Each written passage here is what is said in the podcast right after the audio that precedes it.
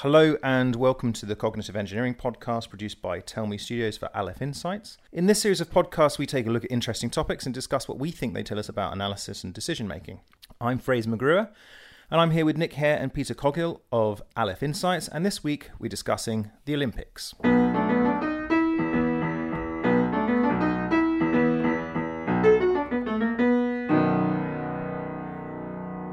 So I woke up this morning um, and was really pleased to see my notification on my on my on my phone that um, Great Britain has just in the early hours of the morning had won its first medal, um, and it was a gold at the Rio Olympics.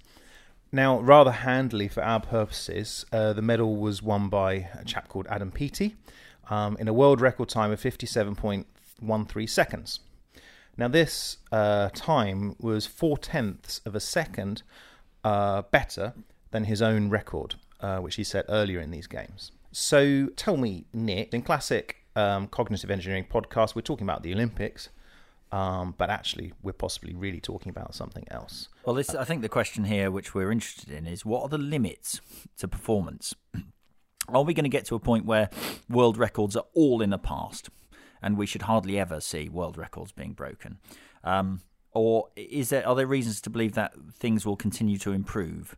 That we will have ever faster times and higher jumps and you know longer throws and so on. And um, so uh, the now the question here is how do we model what is happening to generate the results that we've got. Um, once we start to think about how we model what generates those times, we can start to see, well, what things do we think might be influencing it? And my first thought was, uh, well, maybe it's just a statistical effect, right? So let's imagine you're um, you know, you roll. So you've got hundred dice, and you roll them, and you add them all up, and um, then you you roll them all again, and you add them up, and you roll them again, and each time you take note of what the highest number was.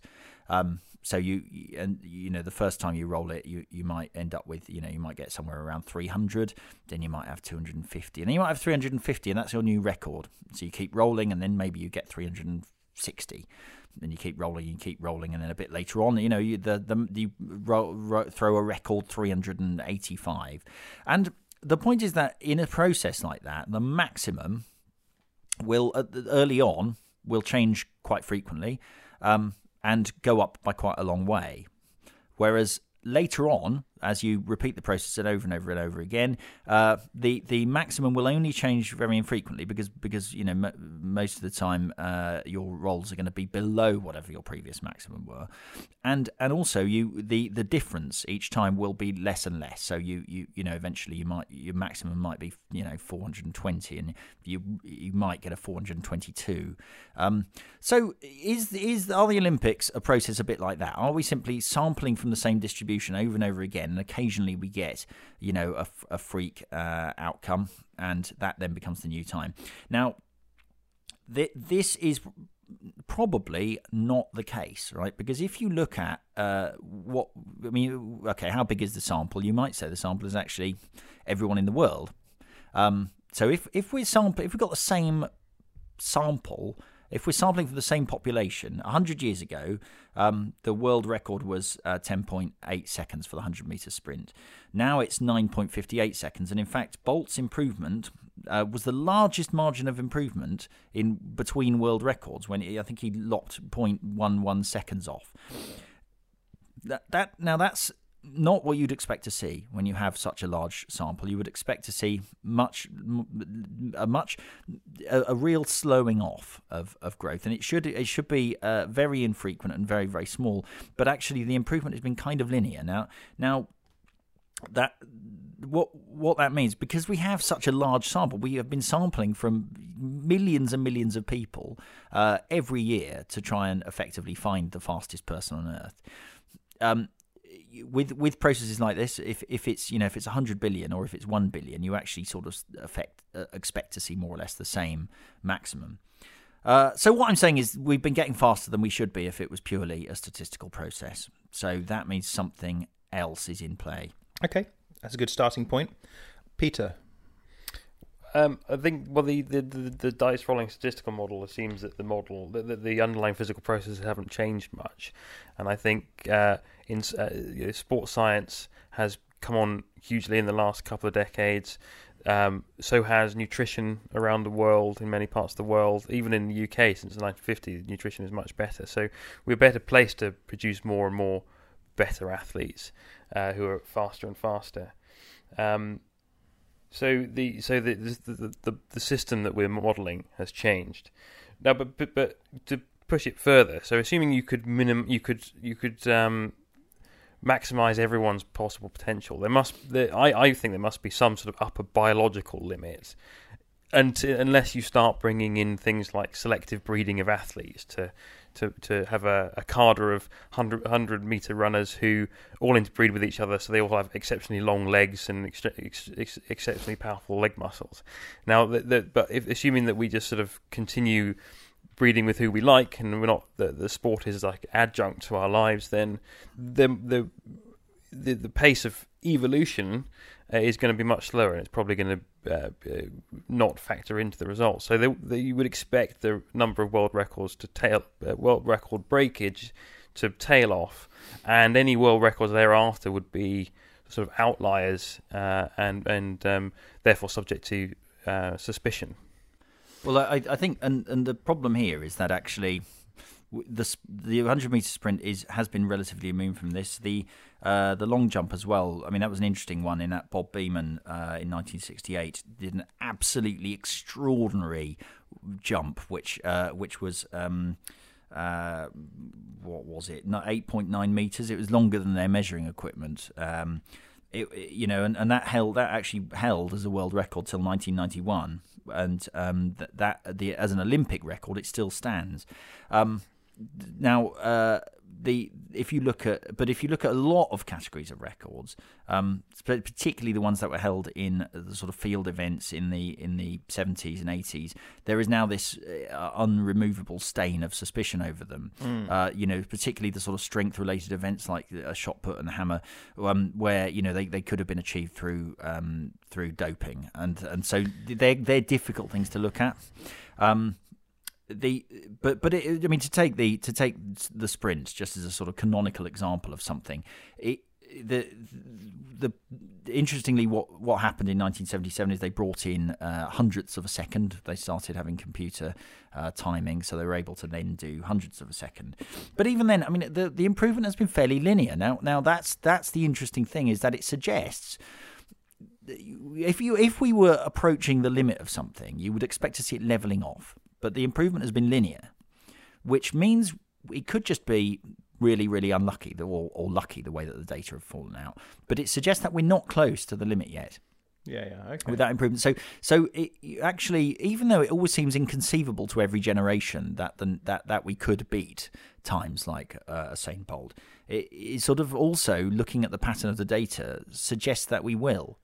Well, let's take this in a different direction. Okay. Um, so if we if we depart from there for a moment, but I want to talk about marginal gains um, because although it connects to what we're talking about in the Olympics, and I think, um, for example, what's happened in the British team is is interesting in certain areas where, um, for example, in cycling where.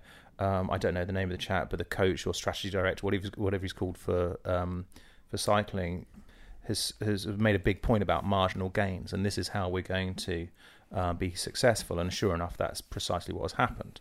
But I want to sort of take it outside the realm of Olympics and sport. And Peter, can you sort of tell us about marginal gains and I, uh, what's a better way to phrase that? I mean, what is the usefulness of marginal gains? What does this tell us about the, the, impact of marginal gains? So, marginal gains, just to explain really what it is, is a very uh, engineering system systematic approach to um, breaking apart the problem into smaller parts that you can then tackle uh, individually. So, in, in, terms of sport, that would be right. What's your ultimate objective? Objective, say for a cycle team, is to make the cyclist as fast as possible. So that's the big problem. The the the when you, you tackle it systemically, so you say, well, what parts of this can we optimize in, in, in individuals. So there's there's two parts, obvious parts. There's the bike, and then there's the, the athlete. So we can optimize each of those two, but then we can break those two down further. So the, what we, what can we do to the bike to make the bike faster? Um, we, it's all about power transmission, so we can optimize the drive chain, we can improve the tires, etc. So um, it's breaking everything down. But the marginal gains methodology is more than just sort of tackling that from a uh, theoretical point of view, this rubber is better than this rubber for making tires, so we'll use that. It's actually conducting experiments because, particularly when it comes to the human, there are certain things that work for some people and work less for others. So, when it comes to uh, sleep patterns for athletes, all athletes are all different. They have different sleep patterns. So um, you you conduct random trials. You say, well, okay, this evening we're going to change not much else. But today you're going to go to bed at six and wake up at six. You're going to get a full 12 hours sleep. And we'll see what that does to your performance over the next phase of training. If it has no effect, we can we can ignore that and we can go back to how we were or however we, or try something else. But if it has an effect, we'll sort of work that into the into the regime. So it's a, it's a it's a, it's deconstructive uh, and it allows for evolutionary like improvements in in capability. Now there are examples where similar approaches can be applied to engineering and other uh, other decisions. A good example is 1970s Unilever were having problems with their manufacture of washing so, uh, washing powder. The, the the nozzles kept blocking up. Essentially, they, they the design of the nozzles needed to be changed. So they first attempted to get a load of theor- uh, theoretical um, physicists and mathematicians to uh, experts in fluid dynamics and everything else to to come up with the, the best thing um, that they could, and they and they made a new design which still kept blocking up. It may have been a marginal improvement, but it wasn't great. So as a as a, another attempt, they got a load of evolutionary biologists. I don't know why the, these guys were employed by Unilever, but they were to to um, to tackle it differently. So what they did was a different me- methodology entirely. They um, just they made a series of modification, uh, tr- trialed a series of different designs that were similar to uh, the first design, picked which worked the best, then created a new set of designs like the first one, picked which one was the best, and iterated this process. And eventually, you you're left with a design which no theoretician would ever come up with, but worked better than uh, any other design. I was going to say, I, hey, sorry. that sounds like evolution, but you kind of said that at the beginning. Well, so. the, the, the reason that that approach can work in those contexts and in sport is that we have a very easily defined objective. Hmm. You can't use this sort of approach where we don't have that. So, so um, you know things like uh, well an example I've mentioned before but trying to design you know trying to trying to build a perfect blockbuster film for example, we don't know what we're trying to achieve. So we can't, we really only have sort of sales, and that's driven by tons of other things which aren't just about your film. Um, whereas, whereas uh, things like you know whether or not a nozzle gets blocked are reasonably easy to measure, and and um, the outcome uh, of a, a, sports training regime is also easy to measure. You can you know mm. because we know that it is entirely described by the time, at least in terms of what we're trying to achieve with the Olympics. Um, so yeah, I mean, I think that points to uh, you know a useful way of thinking about whether the evolutionary approach is going to work for your problem. Is you know, do you know exactly what it is you're trying to achieve? And if you do, actually, this kind of scientific approach is quite a good one.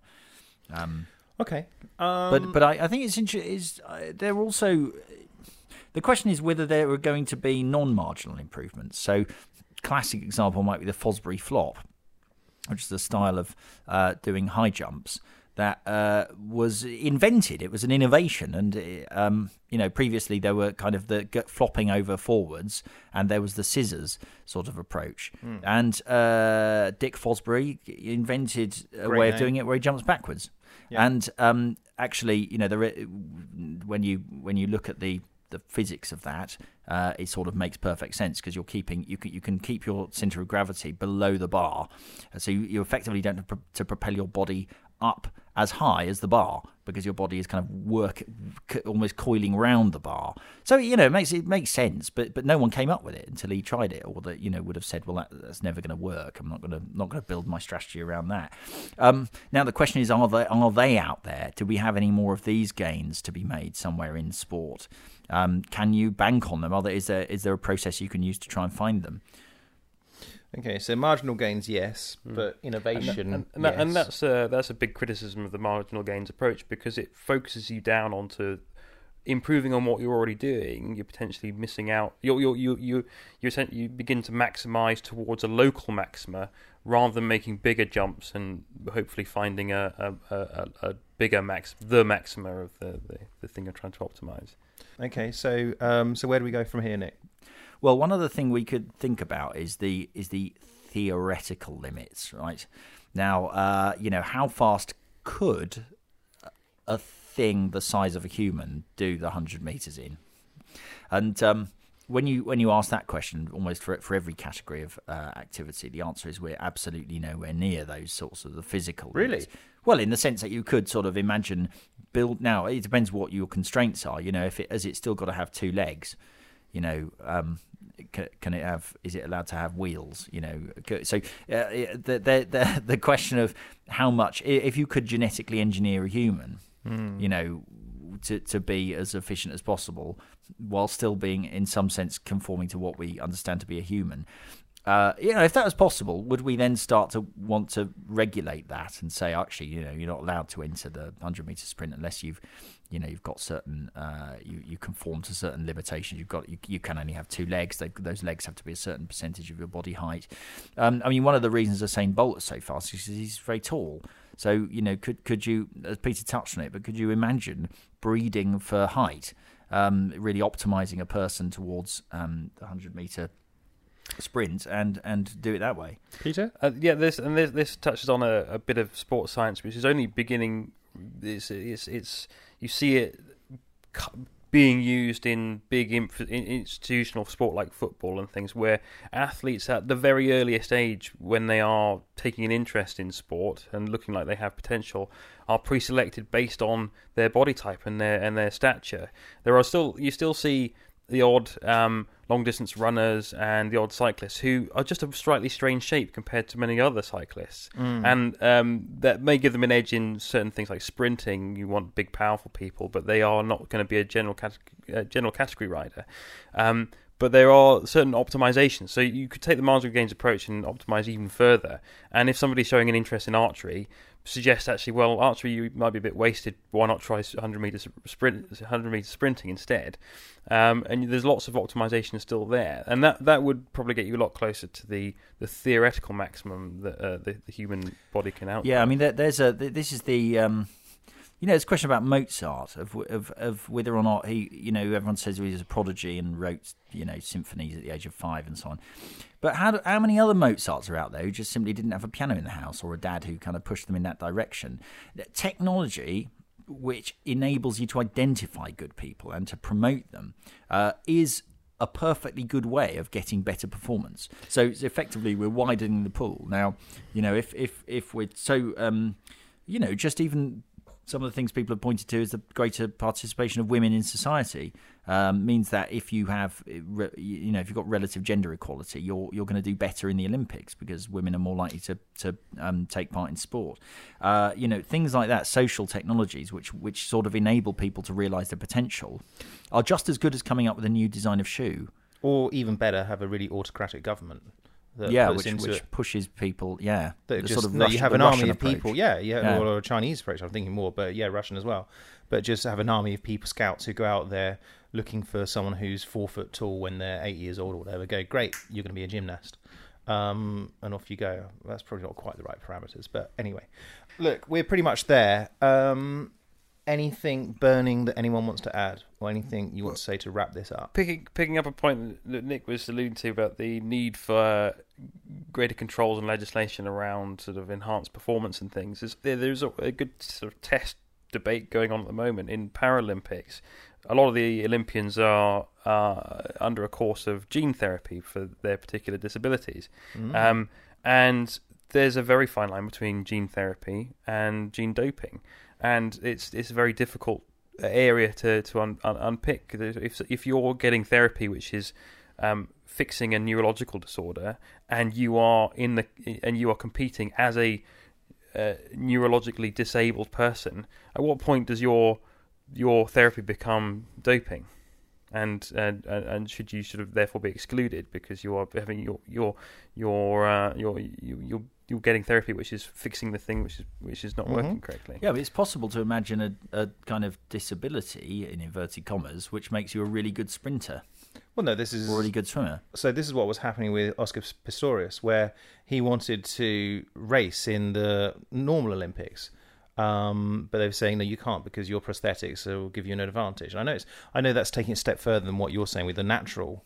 Um, Well, although you know, is it any different to just shoes? How do we know? You know, uh, how, why do we? It's still only his own power. It's not like they're powered legs. I mean, it, you know, it's still his own power. So uh, it is a very tricky call. I mean, I think you know why why why isn't it? Perhaps the best way to be a good sprinter is to, um, you know, to, to be an amputee with uh, with you know d- a different sort of shoe. What if that is, well, you know, why not? Oh, I look forward to seeing your submission to the British Olympic Committee about this. So it's a great idea. Um, okay, we're going to stop there. I mean, what I take away from this and what I really liked was uh, Peter's advocacy of being able to breed with whomever we want. Um, I, I like that. So that's that's a good takeaway. Um, so If yeah, they'll ha- if they'll have you, Fraser. if damn, that's the yeah, that's not good. Um, okay, so we'll stop there. Um, thank you very much, guys. Um, you've been listening to the Cognitive Engineering podcast. Uh, I'm Fraser McGrew. We've been here with Nick Hare and Peter Coghill. Thank you for listening, and until next time, goodbye.